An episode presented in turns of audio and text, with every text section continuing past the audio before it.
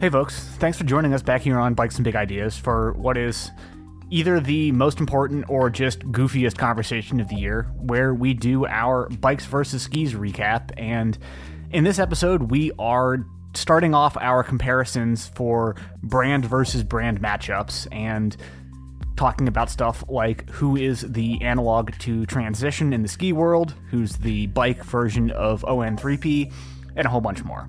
And if you're just joining us here from the part one episode that we had over on our Gear 30 podcast last week, episode 245, welcome. Hope you stick around. We're doing some pretty cool stuff, including our really excellent conversation with the one and only Richie Schley last week, and we've got a very cool conversation with Jesse Melamed on deck for next week. So check some of that out. There's more than just bikes versus skis content on here, and some of it's pretty sweet. So, if you haven't gotten up to speed, the mission this week is that we are sitting down and kicking off our comparisons of various bike and ski companies. And you should probably check out the aforementioned episode over on Gear 30, part one of this fourth edition of Bikes vs. Skis, where we kind of kick some of this off with some bigger picture questions about stuff like who are the cool kids in the bike and ski world, or which brands are the cool kids riding on, and a whole bunch of stuff like that. And then we are going to have a part three of this conversation wherein we continue the brand comparisons, which will be back on Gear 30 next week. So if you've got particular brands that you want to see us cover or have some ideas of comparisons of your own, drop those in the show notes or on our Instagram post for the show, and we will weigh in on a bunch of the better and or more interesting ones next week. So check that out. Give us some feedback and your thoughts. And with that, let's get right into part two of the 2023 edition of Bikes versus Skis. All right, everybody, we are diving right into this. It's time for our comparisons bikes versus skis. And we're going to start with a, you know, just a little little known company, Santa Cruz you know, a couple people have heard of them, maybe, but um, let's start there. Let's dive in. Santa Cruz is most like, or reminds us the most of which ski company? David Golay. I went with Volkl for this one, with the thinking that they're both pretty big companies, but not quite on the same tier as the very biggest players out there, and they don't make the quite as full complete range of stuff. Santa Cruz is focused on mountain bikes with one gravel bike in the mix. Volkl is kind of doing generally higher end skis. It's not like they're doing big rental fleets and stuff like that, but they are doing a pretty broad spectrum of stuff within the higher end market. And I think both are doing a good job of having a complete and pretty dialed lineup within the spaces that they do participate. Hmm. That seemed awfully smart right out of the gate. I somehow find my I, I'm like, I don't know that I is that really the best answer here? Does anybody have anybody want to challenge Dylan Wood?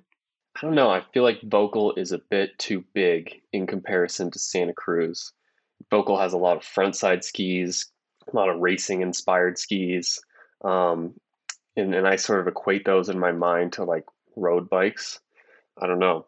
Um, I had front side front side skis are road bikes now. Yeah, I mean, okay. You know, a road huh. and a groomer like they basically look the same. Um, I had I had Moment instead because Moment is yeah more of like an all mountain focused company. They don't really make any you know narrow skinny carving piece skis in the same way that Santa Cruz doesn't really make anything designed for on road use. Um, they're both like bigger companies than I think people realize they are. And they're both, you know, pretty cool without really being like underground anymore. Those are my thoughts. Interesting. Luke, Luke's going to get a bit of a tiebreaker here. Yeah, I, w- I would aim somewhere in the middle. Um, I didn't have a clear choice for Santa Cruz, but listening to Dylan and David's answers, I think I'd thread them and say Armada because they used to they started really small, but now they are pretty sizable and they still have a bit of a cool factor to them, but not nearly as much as they used to, maybe even like 10 years ago. Um, but as will be a theme for me, the bigger the company, the harder the time I had making a very clear analogy across the different uh, sports categories. Simon Stewart, anything to add to this one? Yeah, I think so. I might expand on what Dylan said a little bit when he used that front side ski analogy to um, to more of like a road bike. And I, am thinking, well, maybe so, but a front side ski to me, front side ski to me is more like the the cross country mountain bike, where it's a sharp tool that's low travel and quick, and you know does everything fast, so to speak. Versus when I'm going to look at road bikes, I'm thinking more Nordic skiing. You know, the reason why they call what cross country skis misery sticks in Canada. because it's all about exercising and suffering. That's why I make that connection wow. to road bikes. Okay. if I, if I can add to that, maybe how do we like skimo or ski mountaineering as the gravel bike equivalent? Both on the rise, both very endurance oriented, but not, they're like a little bit more downhill oriented. Wow, I didn't see the conversation going in this direction, but um, it's it's it's we need to do it. I would liken gravel bikes are closer to many modern quote unquote front side skis where some people will still venture off piste on them but and some people will also be like front side skis go everywhere what are you talking about they're great on everything and it's like no you're actually just wrong about that so I I would argue I think we're still sorting this out. Gravel bikes are closer to sort of recreational front side skis. When we're getting into skimo stuff, truly talking about skis that are dedicated for to the uphill. I think Simon's got it right. That's the better analogy with the road bike. No, no, Luke disagrees. I, I just think there's so many different ways to look at this. Like it's hard for me to think of road bikes as skimo skis because skimo is so much smaller than the rest of the ski market, whereas road biking is such a substantial portion of it. And I mean, skimo, depending on how you're talking about it, like you've got everything from the people who just go up and down their local resort that's groomed to people that do legitimate they actually summit mountains and ski back down them. Um, and that's that's why i was thinking of it a bit more as a parallel to gravel biking. Whereas cross country skiing you're typically only on groomed trails that are not all that challenging and you're mostly in it for the exercise but uh, what I kept coming back to is that turns out these are two completely different sports, so uh, the analogies aren't always perfect. All right, real quick, let me see. Let me let me try this. Downhill bikes are powder skis. We good there? DH bikes are powder skis, sort of very specific tools. Enduro bikes are kind of the the chargers. They're kind of all mountain chargers. Then all mountain bikes or trail bikes, that's just kind of what everything that we lump under all mountain skis. Gravel bikes, I'm still then saying are sort of what I'm going to call recreational front side skis. Yeah, they're not race skis where you might actually kill yourself taking them off piste, there's a they're a little more versatile than that, but for the most part, I'm going to draw the analogy there: gravel bikes to recreational frontside skis. That then leaves us with road bikes having to equate to sort of really lightweight touring gear that is really about going uphill quickly, less about enjoying the downhill. Are are we really disagreeing about this? Simon? No, I, would say that's a fair representation. Um, but to, to throw a curveball in there, because why wouldn't I? Um, there's bike packing, which I would say is um, more relevant than, than, say, for instance, well, skimo and that because a lot of people are doing it, it's growing really quickly. And obviously, I think that correlation then goes to touring skis and going on hot trips and packing your stuff on your back, that kind of a thing. Yeah, okay. But bike packing is just like ski touring. You're doing a multi day tour. There's not like specific gear for that. Like you're doing that. A lot of people are doing that on touring gear. Some people are doing that on lighter weight touring gear. But so that's kind of a multi, the multi day thing, I think, is its own like deal. Anyway, David Golay, your thoughts on this? Yeah, I think most of that sounded right to me. The part that sits with me the least well is the gravel bike to frontside ski bit because I feel like a big part of what people use gravel bikes for and what they're into them for is just getting out into the woods in the middle of nowhere and riding on dirt roads away from people and that kind of thing, which is very different from what one does with frontside skis. And um, I also think the pa- fact that you know recreational frontside skis are they're not race skis, but they're kind of derived from them and sort of tamed down versions of them is just a very different kind of trajectory as like in terms of product development where they've come from than what gravel bikes are doing. So that was the one that I have the hardest time with. Well, we'll probably come back to this topic and do like a 10 part series on it, you know, some other time. But back to Santa Cruz versus Volkl or Moment or Armada. And here's my take on this so far. I think Volkl has just such a legacy and a and a history that Santa Cruz doesn't have. So that that puts it off a bit for me. And so it's almost that Volkl is a little maybe maybe too big and too old, which I don't mean in a negative way at all. Moment is maybe not hitting the reach and scale of a Santa Cruz. So I think a lot of this really comes down to exactly what a person thinks about Armada in terms like to bring Luke's example in because honestly if a person still thinks of Armada as being like a very cool company, like consistently putting out cool products, then the more I think they're going to like Luke's answer. I don't know that I think of Armada today as enjoying all the kind of hotness um, vibes, uh, to use, you know, my favorite word, um, that I do think Santa Cruz kind of still has right now. That's why the moment analogy feels a little better to me, even if it's off in terms of scale. Luke Koppa, thoughts? My main counter, while I agree from my perspective, I don't think Armada, I think it's lost a lot of its cool factor recently. They still have one of the best athlete teams in the world with some of the most famous, like Santa Cruz has Danny MacAskill and Jackson Goldstone. Armada still has Tanner Hall and Sammy Carlson and Phil Casabon and Henrik Harlaut. Like, and they still sign a lot of up and coming people. Um, so I think that's one of my main uh, counterpoints to this comparison that I just thought of five minutes ago. David Golay.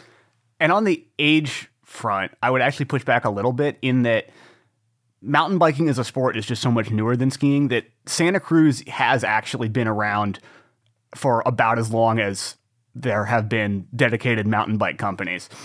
The sport. Yeah. Fair. That's fair. That's fair. The other thing about maybe why the Armada analogy doesn't feel quite as um, on point. Think about all the athletes you just named, Luke. It's a pretty specific type of skier. And I think Armada, you know, I don't think that tons of directional skiers are looking to Armada for their gear, whereas I, basically every type of mountain biker probably has a model in the Santa Cruz lineup where they are at least considering it. So maybe that's why it feels, and ironically, Moment like makes a lot more directional skis that might be good fits for people more than Armada. I mean, if we're to, we're just talking quantity, that's not no totally no. True. I'm not talking about quantity. I'm just talking about models. no like the that- number of models, like Armada's directional uh, declivity and reliance series is covers. I think it's double the number of models in like Moments Commander series, but I don't think they've. I think they've been trying to become more of a player in the directional all mountain category, but it hasn't caught on as as quickly as I'm guessing they would have liked. Cool. Well, what we've established is it's we're going to actually need to dedicate a single episode just for one set of comparisons. So, um, on that theme, Simon, did you want to chime in once more? You get the final word here. Well, my my one comment was just that we've kind of focusing on Santa Cruz still being super cool and hot. And and while I, I agree that they're they're still hot, I would question the coolness. That they're in a company that's grown out of that, you know, that small company quite a long time ago. Now they're pretty big, and it's really difficult to remain cool, as we know, when you get to that size. Um, and from our last episode, they, they weren't mentioned under who the cool kids are. So No, no. And none of us are making that claim though. Nobody's talking about the hottest, but but it's still a brand that I think frankly, I would argue most companies would be jealous of. They're they are scaling and people are still quite into what they're up to. Like every company on earth is trying to pull that off, right? So nobody's nobody is talking about this in terms of like the absolute hottest, and maybe nobody will think that two years from now. Um, I think though that balance of growth and coolness, that's my take. You you'd still push back on that? no, I think they've done a really good job with balancing that for sure. All right, we're moving on. This probably only take 30 seconds. Um, specialized. We're keeping it with the, you know, tiny little boutique companies. Dylan Wood, what do you got? I had Salomon. Uh, not only are they both companies whose names start with S, but they're both very large, have expansive lineups, um, are very present in their respective industries. You know, if you're out riding or out skiing, you'll you're basically guaranteed to see either brand out there. Um, they both have, I'd say, their demographic is mostly kind of maybe not the youngest, like coolest, most free ride, edgy, um, you know, skiers or mountain bikers. Um, but I think there's a lot of, you know, like that like 30 to 50 range who are super into to both brands. Lou Koppa, thoughts on that? I could have gone with many of the big ski brands for this, but I think Salomon's a good one because I think both Solomon and Specialized have very well-rounded lineups, and they've. I think currently they have just a bit of a better cool factor than some of the other biggest brands. Between like on Salomon's side, they they do have a lot of like younger athletes that they sign and get like fully head to toe in Solomon gear. Um, and like Cody Townsend's 50 project is really big on specialized side. Like, I mean, just the fact that they have uh, Loic and Finn, who are two of the highest profile downhill racers out there. Maybe I, their cross country team is also quite quite solid.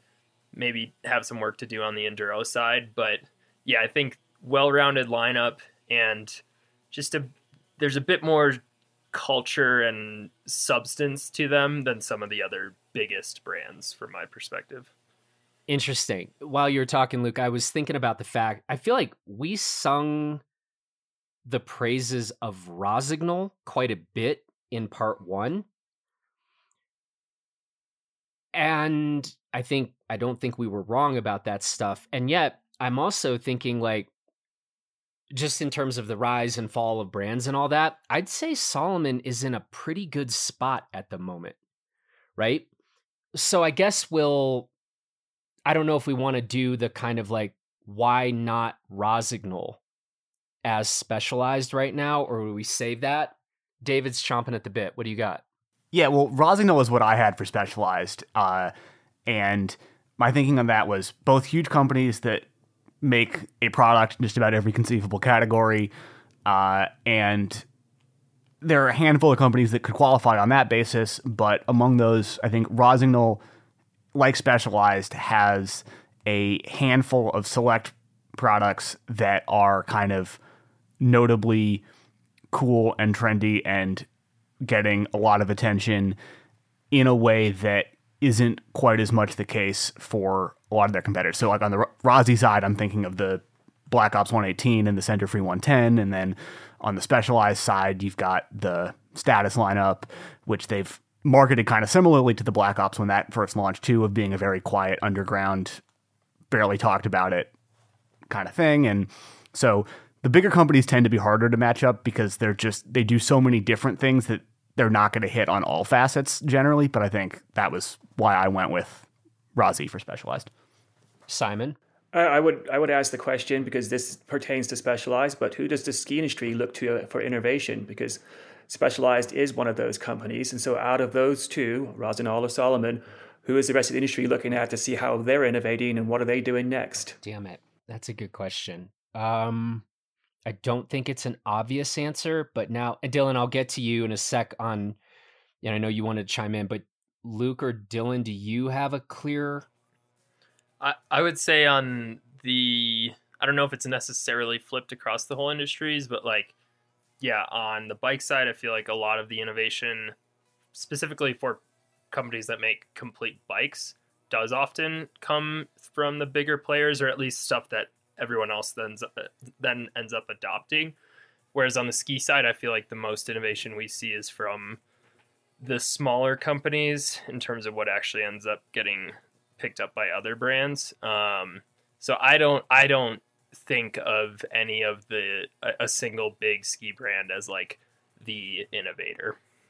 Also, a pretty good answer. My God, you guys are actually kind of on point today. Dylan Wood, help us out. Um, yeah, first of all, I don't exactly think of Specialized as like the big innovator in the bike world. I think a lot of the smaller brands who were really pushing the boundaries of what we could do with geometry, um, it sort of felt like Specialized was kind of copying what they were doing rather than the other way around. And I do agree with Luke that I don't think there's, yeah, I can't really think of a single ski company as like the big innovator. I think it's a lot harder to, you know, change a ski construction to really change the way that people ski versus you can do so much with a bike to change the way how it feels. And we've sort of experienced that in the last five to 10 years. David? I think that Dylan's right that Specialized wasn't the innovator on geometry specifically, but that they have been in a bunch of other fronts, like stuff like in frame storage and uh, e mountain bikes. They were way ahead of the curve on, and they were relatively quick among the big brands to catch on to more modern geometry, even though they were not the ones driving it. That was definitely coming from smaller companies, generally speaking, but they were quicker to hop on board there than, say, Trek or Giant. I, it is a little weird to me. I mean, I'm still stuck on Simon's question of, eh, you know, of the larger ski manufacturers. I mean, we we didn't answer the question, right? And so if we're talking about Rossignol, Head, Atomic, Volkl, Salomon, we don't think that one of those companies in particular kind of separates itself just in terms of ski innovation.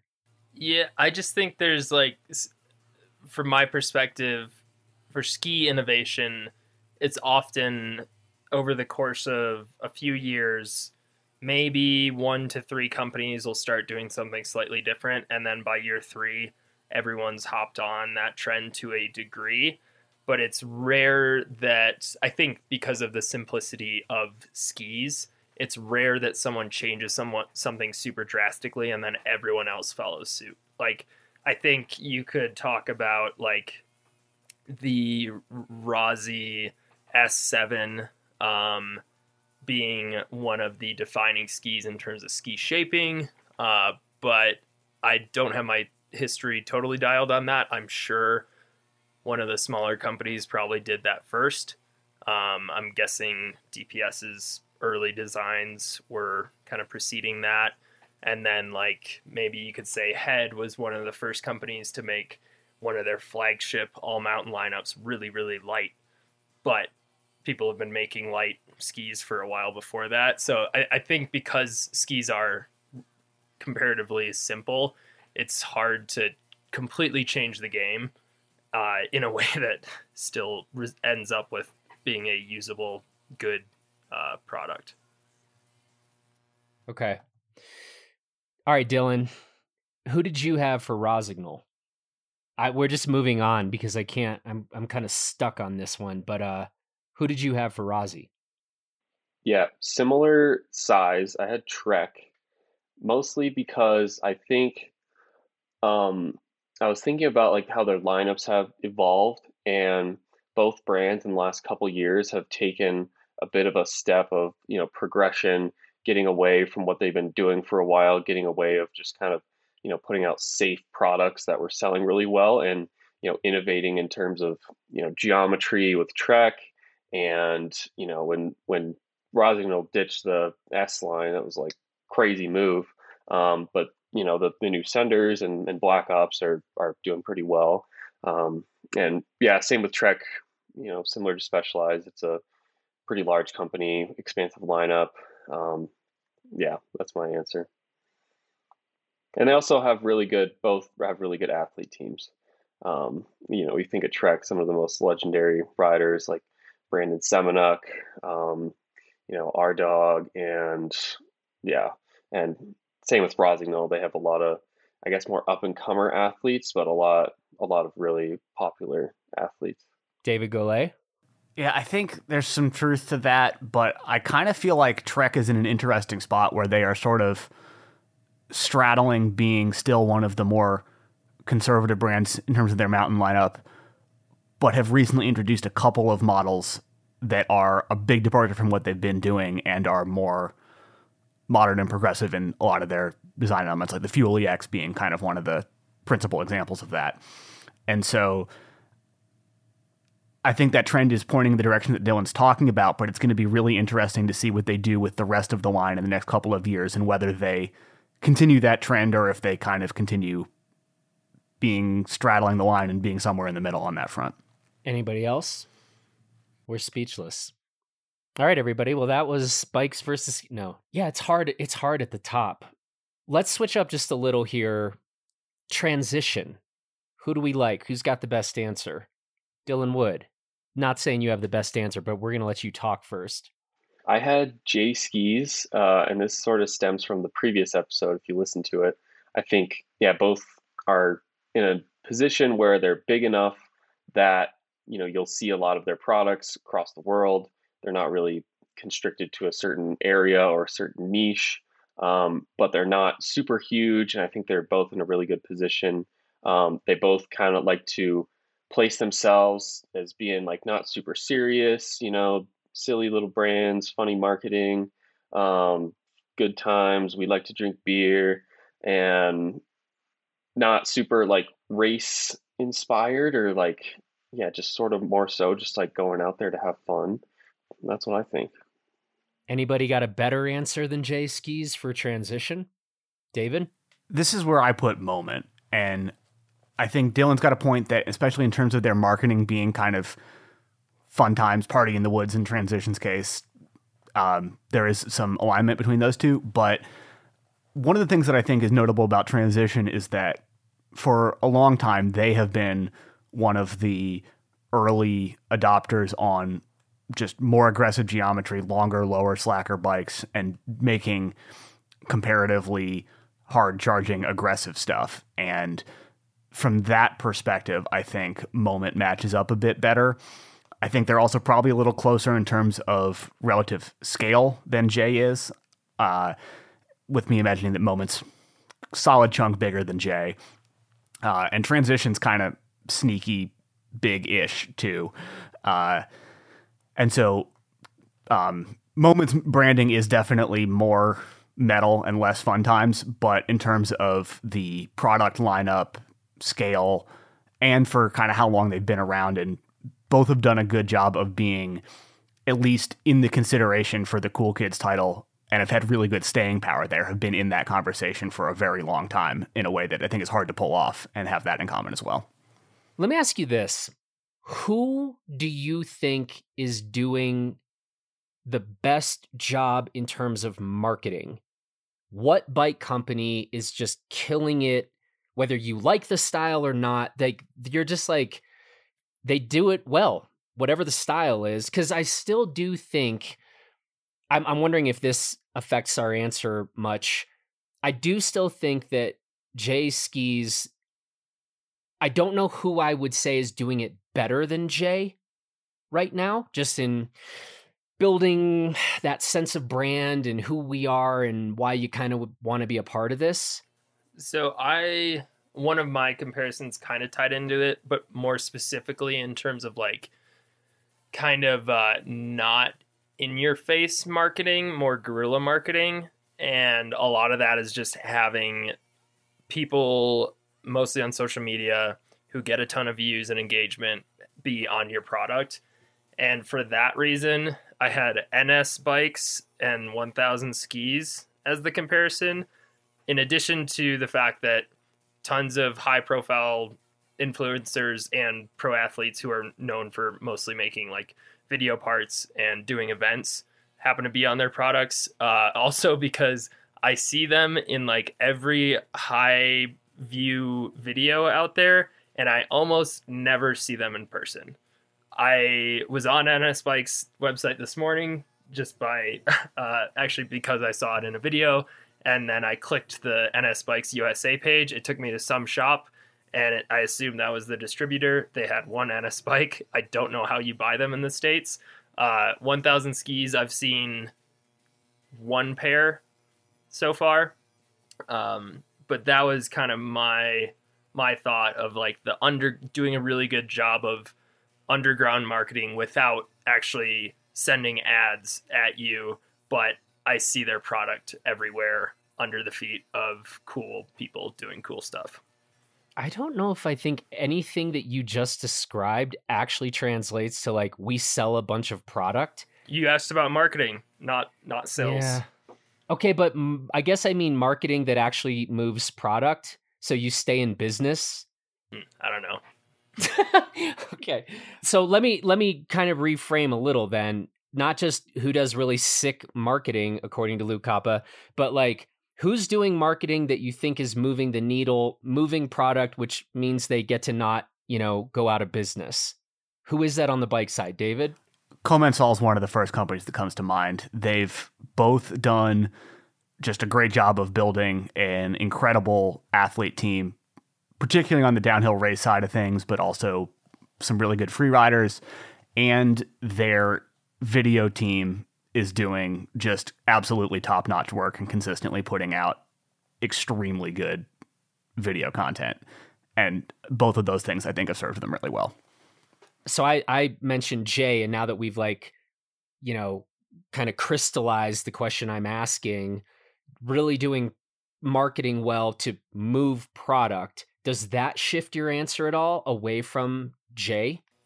I I mean, going off of like David's perspective, I always correlate faction with common Commencal, mostly from the media perspective and athlete perspective, that they have some of the best athletes in a pretty wide variety of categories and they self-produce some of the best content in their respective categories and i think that goes a long way in terms of like making your product seem cool and they're neither of them are like super unattainable in terms of price. So I I think that I think it's good marketing. I guessing it's pretty effective, but I'm also like I'm never like if I see an ad for a bike or a ski company on a website, I'm never like kind of looking at that super analytically. So like uh, from the perspective of like, is it actually working for them? I never really think about that, but I do think uh, I see a lot of faction skis and Commencal bikes, and I, in my mind, I associate them with really good athletes that I see all over the place and really good uh, video parts that I also watch a lot. All right. So I guess for now, we're going to leave it as well, who are we lining up with transition? I I think I'm leaning toward David's answer of transition is moment rather than transition is J. I also have I had ON3P, but I think subconsciously I'll just never be able to separate either of those companies from where they're based. Um, they also like ON3P is tended to make pretty stiff, heavy, aggressive skis. Transition was um, kind of one of the leaders in that regard, or at least early on it. Um, but I, I don't think the scale matches up quite as well, or uh, like I also tra- uh, associate transition with being like super laid back, and they like they just like to ride their bikes. And Scott Andrus seems like one of the hardest working people in the world, and doesn't seem like he gets to ski all that much. So I think that one starts to fall a little bit. But mostly, I don't have moment for them because I have them more strongly associated with someone else. Okay. Um Okay, so another kind of not really an answer uh from us. But we're we're still kind of liking Moment or J skis is where we're we're kind of I think landing as a group.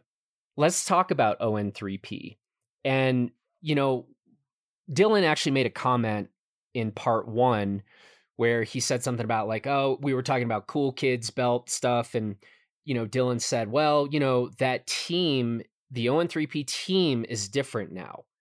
And he and it's like, "Well, that's true." But one of the things that I actually think is quite interesting about ON3P, and I'm thinking about this now given what we were just talking saying about Armada a bit earlier. ON3P has actually done the thing where a lot of directional skiers are looking at their products and really like them and their team was predominantly more park oriented. And so the ON3P team previously it kind of had that same more park focus that Armada has had. And yet, I think ON3P is attracting directional skiers, people looking for that hard ish charging ski in a way that it, we're at least wondering how much of that demographic Armada has really picked up. And and frankly, whether they're even really trying to. So I'm not saying they need to or ought to or whatever, but that's an interesting, I don't know, observation, I guess. Do we everybody's nodding, so we're kind of agree with that so far. But with all that said, who who lines up on the bike side with ON3P? David. So who I had written down here is Reeb. And my answer there, it's it's not a great fit in terms of the team aspect of it, but they are both small-ish companies that are very proud of and make a big deal out of the fact that they make their stuff themselves in-house. They are both doing slightly unconventional material stuff that's not like they're pioneering it or anything with Reeb doing steel full suspension bikes, ON3P, bamboo cord stuff. Um, and those aren't unique to them, but they are consistent through their lines and not the most conventional choices. Uh, and for those kind of reasons, uh, and Reeb's making kind of comparatively burly, harder charging bikes also. And for those reasons, I thought those fit pretty well. Okay, Reeb. Luke or Dylan want to challenge that one? Dylan doesn't look completely happy right now. It's probably because some Vermonters knocking at the door trying to come in to beat the ever living crap out of him. no, I have my guard cat next to me. He'll scratch you up. Um, I I think David's answer is good. I had Yeti for ON3P, and you know I was sort of thinking about like what's what's the best ski comparison for Yeti? And you know, historically, you would think of like the Kästles, the Stöcklis, and you know, I think that's a good answer. But and maybe this is geographical, but you don't really see that many Stöcklis and Kästles out on the mountain. Whereas out riding, and not just in Colorado, I think I see a lot more Yetis than that. And you know, Yetis are expensive, sure. Um, but they're not twice the cost of normal bikes, at least in their full build kits. Whereas Kästle or at least Stöckli definitely is. and I think yeah, Yeti and ON3P has a lot of that like you know sort of young swagger associated with their brand. Uh, if you're looking at like the EWS side of Yeti or you know some of their free ride athletes, comparing that to ON3P, whereas in reality, a lot of the everyday normal skiers and bikers are buying a lot of their product and are pretty happy on them. Um, and ON3P is a little bit more pricey than most brands in the same way that Yeti is a little bit more pricey, but I don't think Kästle or Stöckli, or maybe someone has a different answer. I don't think those are mainstream enough in the way that Yeti is. I hate this answer for some reason, so I'm hoping one of us can knock knock Dylan off of this. So please. I I associated Yeti more with Black Crows um, because I think the demographic who uses their stuff is pretty broad. They most, I think, a lot of people buy them based off name recognition or visual recognition. They both have very distinctive uh, aesthetics that they've kept pretty consistent. Um, and yeah, I don't know, scale, it seems like a pretty good comparison. And sometimes I think both brands are a little overhyped. Uh, but this was this was not one of the comparisons I was willing to to die on by any means. I just think Black Crows is not as aggro. When I think of Yeti, I think of like aggro bros trying to go hard and you know stiff, efficient, race-inspired bikes. When I think of Black Crows, I think of like quirky French people. Do you hate quirky French people? Where we just want to know, do you are they like up there with Vermonters for just people you despise? I've never been to France, so you probably shouldn't go. Is kind of my my hunch. Um, Simon Stewart, what do you think? Uh, well, I'm preparing to throw myself under the bus here. It seems like, but um, why? I had uh, I had Nordica aligned with Yeti. We ask the hard hitting questions around here. Yeah, I know, right? Well, I was looking at them, um, of how they how they got started as companies. They're both pretty um, old companies in the you know both categories. Uh, Nordica has been around since uh, the late 30s, early 40s, I think, something like that. And and Yeti's been around since the you know started mountain biking. Let's put that out there. Um, they both have similar. Um, lineups where you don't see Nordica playing in any other field versus but just downhill skiing, right? They don't make anything else. They don't do Nordic. They're not doing Skimo. They're not doing a lot of these other skis. And you could look at Yeti the same way. They do mountain bikes, and that's it. So they're focused on the on dirt, and they just came out with a downhill bike. But until then, they didn't have one of those. and so they just had enduro and mountain bikes. And I think that that narrow field of you know um, of a lineup actually kind of aligns with what Nordica has for skis. Do you, do you guys think they have a really huge breadth of skis in their catalog? I, I think that that is a very very fair point in terms of um, both brands brands being around for a while, having pretty focused lineups, and um, yeah, I think I think where it starts to fall through is kind of what Dylan mentioned. Like I don't I don't know. Apart from people who work for Nordica, I don't think I've ever ever met like a met like a really passionate Nordica ski fan. Uh, whereas Yeti, I think, does still have some of those hardcore people. That said, I feel like they also kind of like peaked in uh, coolness and interest a little bit ago. Who did, Luke? I think both of them did. Like I, I just I feel like Yetis, or at least maybe it's just the people I hang out with I know a ton of people who bought Yetis like the mid to mid 2000s, early aughts or uh, like 2010s, but I don't I don't hear many people getting super excited about them right now. I think because they've gone very like uh, iterative since then. Like they like all they just released an entire lineup of all new bikes, but they're not all that different when you look at them. And Nordica seems to have like they hit it out of the park when they overhauled the Enforcer series, and that became super, super popular, and have since not changed things drastically. Um, understandably, like don't if it's not broke, don't don't fix it. Even though we have we've covered that, uh, and it doesn't totally apply to Nordica. But anyway, I think it's a pretty good comparison. My main uh, main thing I, I don't love is like the the passion behind uh, the brands. I don't think totally lines up.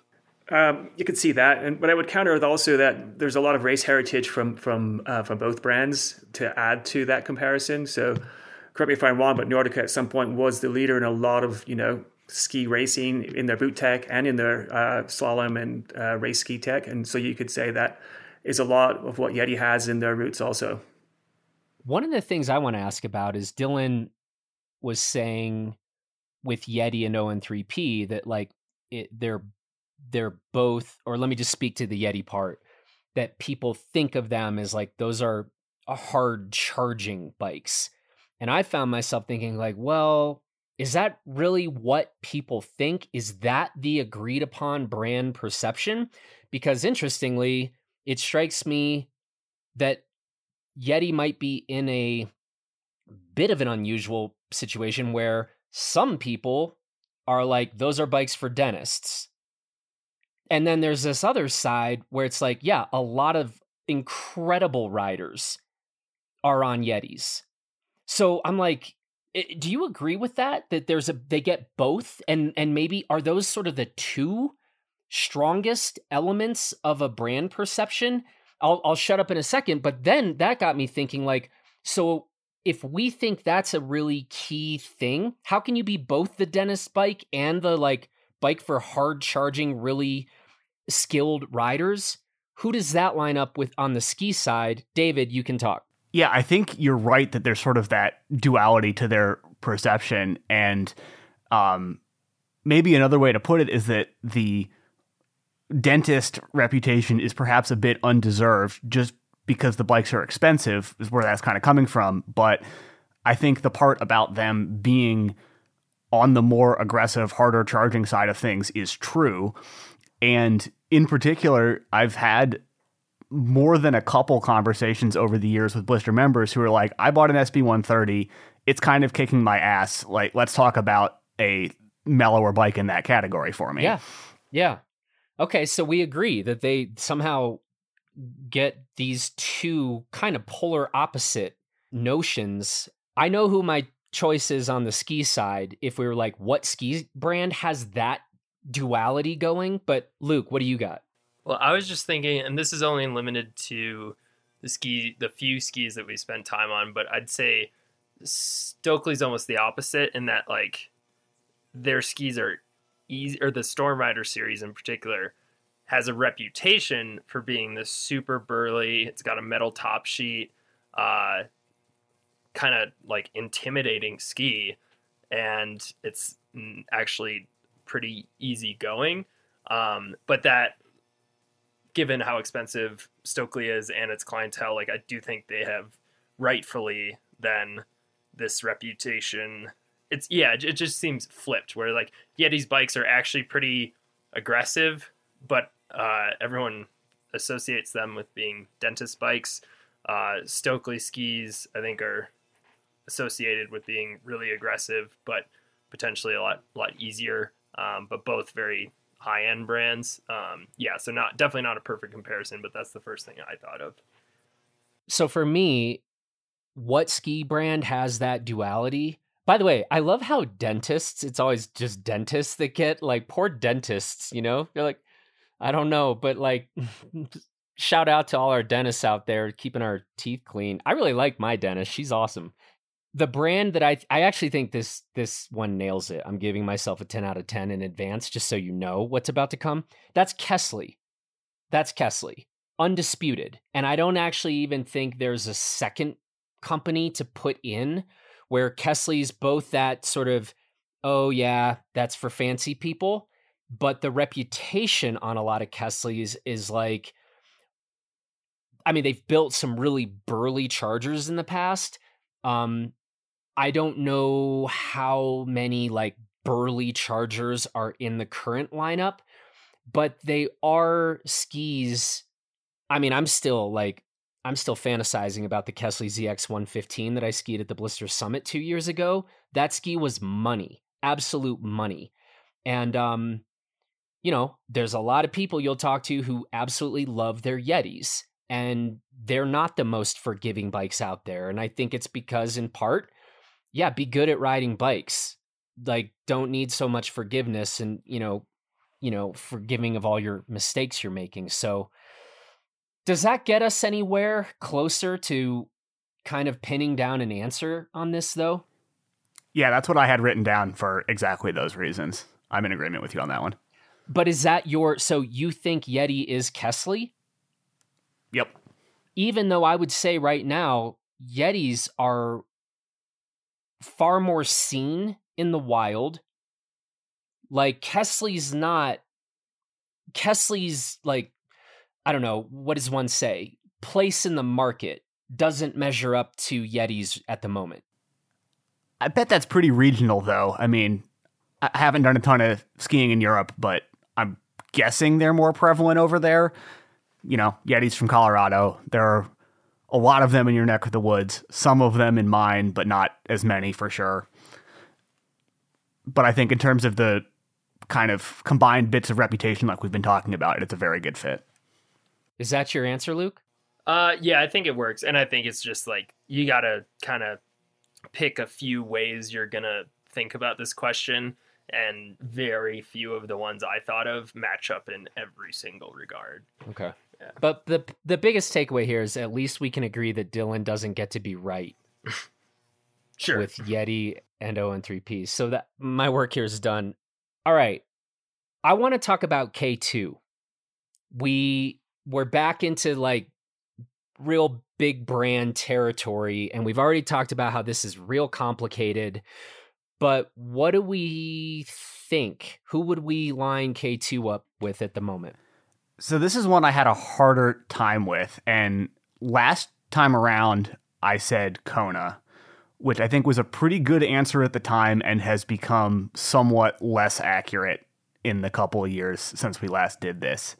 Um, both big companies, both had a very strong reputation a while ago, had a bit of a lull, product suffered a bit, and they had been turning things around, but I think K2 has continued on that trajectory better, and Kona hasn't done anything new or all that exciting in a while. And their lineup's feeling a little stagnant and due for an update in some cases that hasn't materialized just yet. And so the more contemporary comparison that I think is not quite perfect, but decent is GT there. And where it's imperfect is that I think K2 is ahead of GT on that resurrection of their product line and kind of righting the ship, so to speak. But GT does appear to be on that trajectory after some not so great years in a few back. And I think if GT continues on their current trajectory, they'll be in a similar place to where K2 is right now. They're just not quite on 100% the same timeline there. Any other thoughts? I I think that's fair. I K two was a hard one for me. I thought maybe Norco, maybe Kona. Um, ironically, for Kona, I had uh, Blizzard skis um, for most of the reasons that David mentioned, but then both Kona and Blizzard seem to have. Mostly, I just can't really figure out what they're trying to do lately. Um, and I imagine it'll become a lot more clear in the coming years. But currently, they seem like in a bit of a ambiguous spot, um, but do have a very strong history and have made some great bikes and current or uh, bikes and skis, and currently make a handful of good one, uh, very good one, well respected ones, um, but are a little confusing to me right now. As for K two, I thought Kona just because like, or uh, uh, I thought Norco just because they have pretty well rounded lineups. They seem similar in terms of scale. They are pushing boundaries in certain regards, but not. Uh, I I don't think either of them have like that the kind of reputation for making the wildest stuff or or uh, sponsoring the um, most uh, popular or eye-catching athletes, but are just kind of steadily doing some good stuff. Um, but yeah, bigger brands, tougher comparisons. Simon? Yeah, for the for almost identical reasons that um, that Luke just put out there for Norco, I had I had Rocky Mountain um, aligned with um, with K two. And the scale the scale of those two companies is David is vigorously disagreeing with this, but let me just we'll give you a shot here, Simon. I mean, m- massive difference in scale, right? I'm not so sure actually. Rocky's still a pretty big company, and we've we've proven so far that scale isn't necessarily the deciding factor here. As we've had some that are pretty lopsided on the scale department. Um, but just for for more of um, the the products that they have and how they've been, you know, how they've been approaching their uh, their bike design or ski designs over the last few years. And I don't think Rocky has pushed very many boundaries either. Um, they haven't necessarily had a lull, but they haven't been really up on the forefront either of um, of a lot of these technologies. Um, they've got some really, I think Rocky in particular has some pretty com- has comp- compelling products right now, um, and I think that can be said for for K two as well. David, yeah, I mean, I think the scale thing is definitely off. Like Simon said, that's not necessarily the only thing that matters, but there is a discrepancy there. Um, I'm inclined to say that I like Norco a little bit better than Rocky for the K2 comparison. Um, in that, I think Rocky's lineup also feels a little bit more stagnant than K2's does. Nordica's, oh, I'm sorry, Norco has done some more different stuff of late, and while they haven't fully overhauled everything of late, they are continuing to refine and tweak stuff in a way that Rocky's been sort of sitting pat a little bit, which I think aligns with K2 better. But I still like my GT answer best out of the bunch. Simon, you, so I guess GT was not your answer for K2. Do you hate GT K2 analogy? Um, no, just GT is just a confusing brand for me, pretty much. It um, where it's positioned, what it's done in the past, and where it's going in the future. I just I don't know. I don't know actually. It's just it's always sort of been a little bit hard to pin them down. And they're part of such a you know a big company and they've had almost one toe in you know department stores at one point and then they've come back out and done some sort of higher end stuff but they've never really i think decided where they're going. I think they're still just a confused brand. All right. I want to talk about Guerrilla Gravity. Who do we think they are lining up most closely within the ski world? Luke for me, that was moment. Um, I think their marketing is very similar in that they're both very into metal, metal music and not a lot of colors. And on top of that, they are very adamant about manufacturing in the US and what that means to them as their company identity. Um, and I think they both like this doesn't totally line up, but they both made some pretty significant overhauls to their lineups over the past probably like six years. It was more recent for Guerrilla Gravity, I think. Um, and I think Moment's probably bigger, but I feel like they're at least comparable in terms of scale. Uh, that seemed like one of the easier comparisons uh, when I was working on this. Guerrilla Gravity and Moment seemed like the easy comparison for you. Okay. I don't think you're right about scale. I think Moment is, in terms of just marketplace in the ski world, marketplace in the bike world, I think Moment is, I mean, it's not worlds apart, but Moment's on a different level, I would guess, in terms of production. David seems to agree.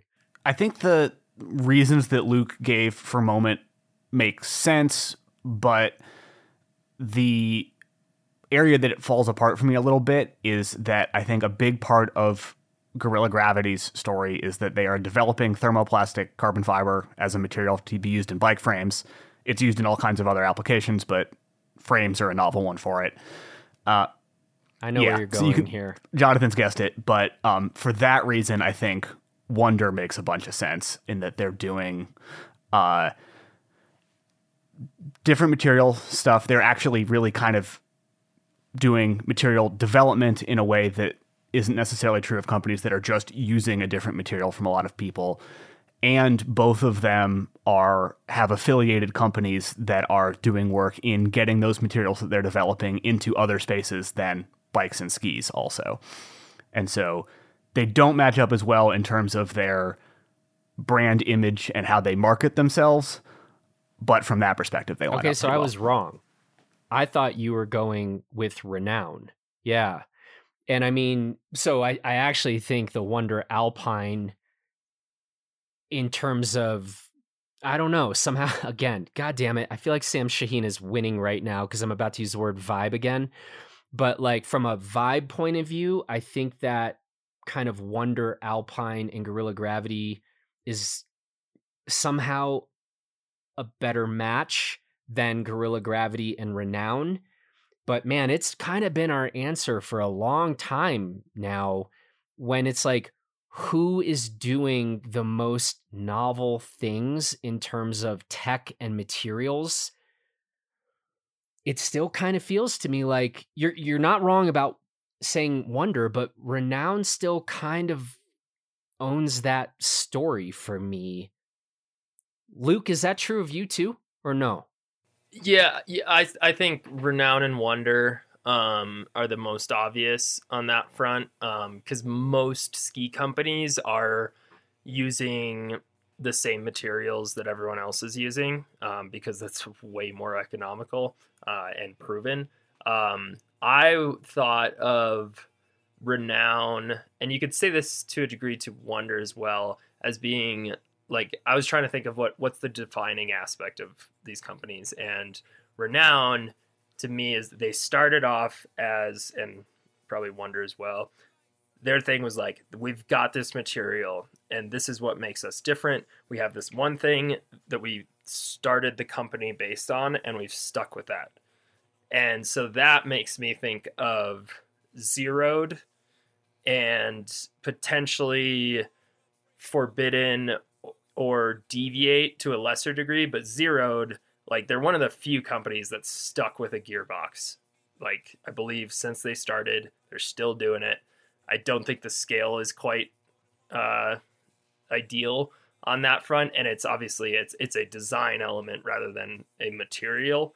Um, but kind of starting a company based off of one thing and having that be the through line from the start, whereas like Guerrilla Gravity, they made uh, metal bikes for a long time, and then they all of a sudden completely changed their primary construction method. Um, so I, yeah, I think about more of like companies that have been doing this, this standing by this one thing from the start Hmm. and continue to do it. I love this answer. I love Renoun and Zerode. But David, do you want to push back? Not really. I think those are good answers too. Uh, depending how you want to frame it, they all make pretty good sense to me. Okay. Yeah, because the thing about getting on Renouns, they still ski different than like anything we've been on. And so that kind of went to be my question, not just who's doing novel material work. Um, like WNDR Alpine skis don't feel they feel like conventional good skis. Um so if we went to like oh no, this is actually a unique feel.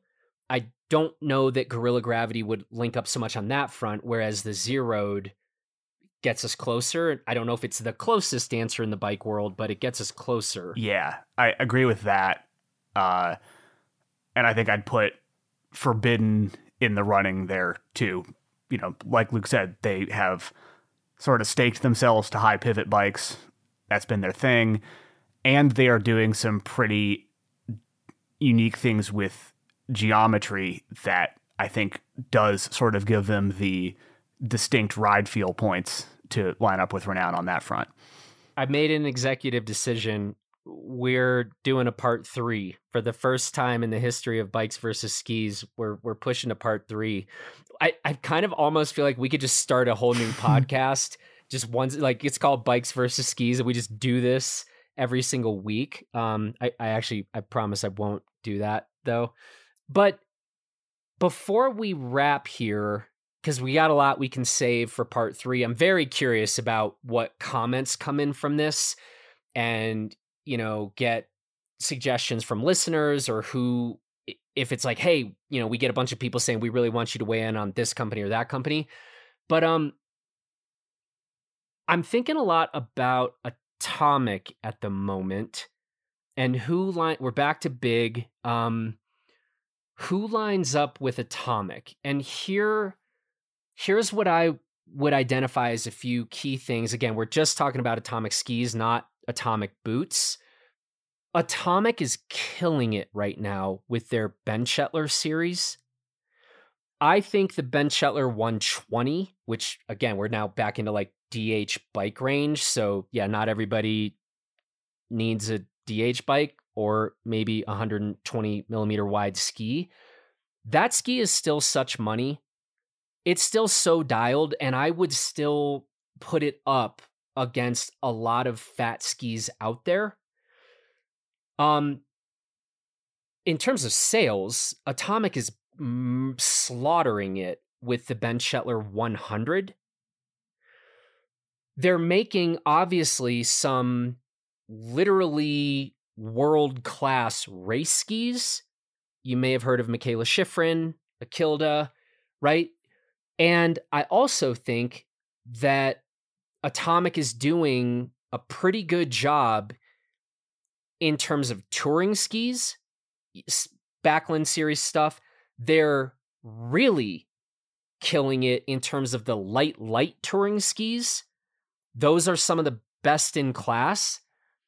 But to be honest, I feel like there's a bit of a hole happening in terms of their all mountain lineup, which I don't know, from a certain point of view, you're like, man, that sure seems like a category one would want to be murdering it in. So if we think about bigger companies, you know, they have their whole new Maverick series and Maven series, and, you know, maybe it's a matter of getting traction on a new series. But can you, who lines up if we're thinking about bigger companies, they're killing it, clearly killing it in several segments, but there seems to be a surprising gap there. David Golay. I think that's Trek. Uh, and it even lines up pretty well with kind of the particulars of Atomic. Like the Session is a great downhill bike and has been doing extremely well in the World Cup circuit. The new Fuel EX is a very good kind of all rounder trail bike that you can, if you want to squint at it, map it to the Bent 100. Their enduro bikes and kind of the stuff in between those two, and a big chunk of their lineup feels a little less dialed, but then they're also doing great on the XC race bike and racing that really successfully, and they're selling a bajillion road bikes. And so I think that all lines up pretty cleanly. Luke, what do you got? So I thought about this comparison or like the atomic comparison in the exact same way. I was like, they're covering just about everything except for the category that, at least over here, is the biggest category that most companies do pretty well, and then they usually struggle in the more niche categories. Atomics Yep. flipped. Well Uh, put. and to Yep. me, and this is very like very much like talking about right now. I thought of Canyon because they have some very good enduro bikes. Downhill bike, that's where it starts to kind of fall apart. Like they have some good results on their downhill bike, but they don't have like the best team by any means.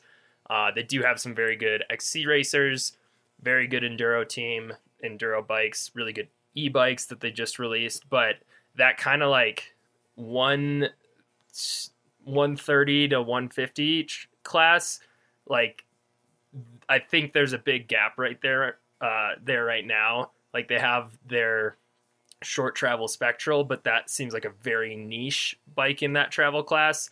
And then I think it's the Neuron hasn't been updated in forever and is looking super outdated right now. And that like the Neuron is kind of the the Mav- atomic Maverick equivalent for me right now. Uh, it's not a perfect comparison by any means, but I, I think it was hard because so few bike companies have have that type of bike missing from their lineup because it's probably the bulk of a lot of their mountain full suspension mountain bike sales. Um, but yeah, it's interesting that we were thinking about it in a in a similar manner. Which do we like then as a group? Atomic is Canyon or Atomic is Trek? Simon? I'm gonna have to align with David on this one. I think his his Trek comparison was bang on, and um, yeah, just there's no there's no holes in that argument. I don't think that that's that's the one for me. Ex- okay, but even if if we're trying to highlight what I would call a surprising, for lack of a better term, right now, and this is just based on some perceptions, a surprising miss in the all mountain section. Yeah, I the only reason I don't like Trek is because the Fuel EX that they just came out with is so versatile. Um, and I guess it's kind of like the step down from that bike that they're missing. Uh, but yeah, I mean, we're talking about like the the travel classes and what's a trail bike versus a short travel trail bike versus a long travel XC bike is makes this a lot more difficult. Whereas all mountain skis are, are pretty pretty. Uh, it's an obvious distinction on the ski side. Hmm. Dylan, you gonna break the tie? I'm I still kind of like Trek here, um, even though I said Trek for a different company. Um, well, you can't do that, Dylan. Well, if even, I'm if I'm making like... a tiebreaker here, then I'm going Trek because, and part of it is because I can't get the Bent Chetler 120 to Trek session comparison out of my head. I think that's a really good one. Both historically very successful products that you'll you're guaranteed to to see whether you're at a bike park or in a ski area. Um, and you know there are people just kind of farting around on them, having a good time, and like world class athletes doing some of the craziest things you've ever seen. Um, but I think I think both are good. But if I had to say, I'd probably go Trek. Do we want to sneak one more in before we end part two? David, what should we what should we do? Last one.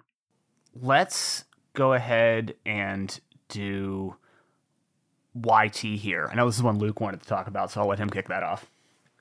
Yeah, so I had for YT, I had Armada um, because I think they started out as seeming like super hardcore, niche, uh, very different marketing strategies catered to pretty specific cat- uh, categories of skiers and bikers.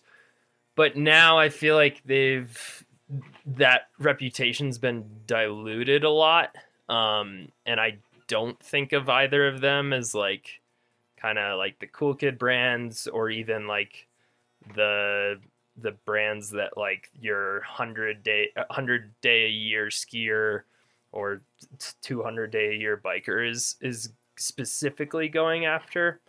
I don't think it's a perfect argument by any means but that was the first one i thought of david?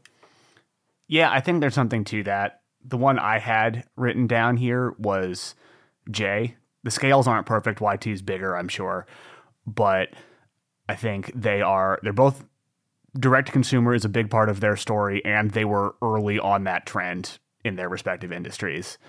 Uh, they are both kind of a little bit quirky and different in the ways that they market themselves and have it's not 100% the same vibe to keep using that word to you know make sam sheen win again but um there are sort of is a thematic similarity there a little bit they are also both kind of they do a lot of um, kind of limited run stuff. In J's case, it's top sheets that they change over all the time. In YT's case, it is build kits. They do a lot of kind of oddball one-off builds that they just do a single run of and then are gone forever. Uh, and so th- those were the reasons I stacked those two up.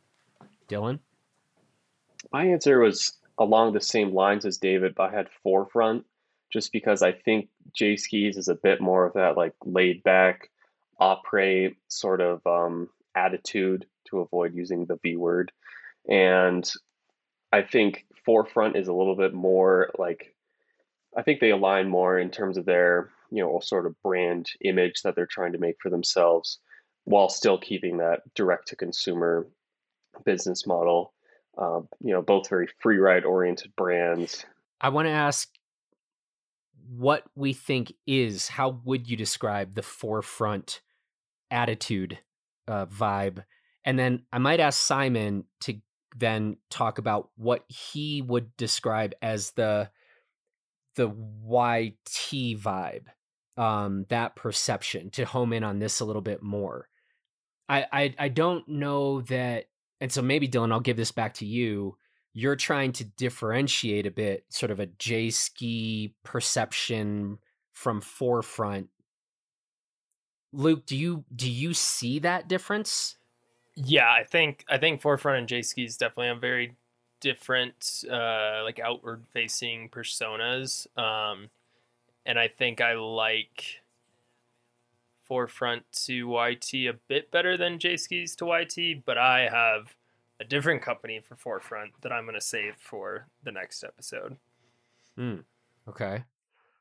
Simon, what's your take on YT? How do you think of the brand and their perception? Their yeah, how's their their attitude for me is sort of focused around what their what their name means. What does YT stand for? It stands for young talent, and so um, for me, that brand is sort of centered on getting young young they young people into bikes. They're budget friendly.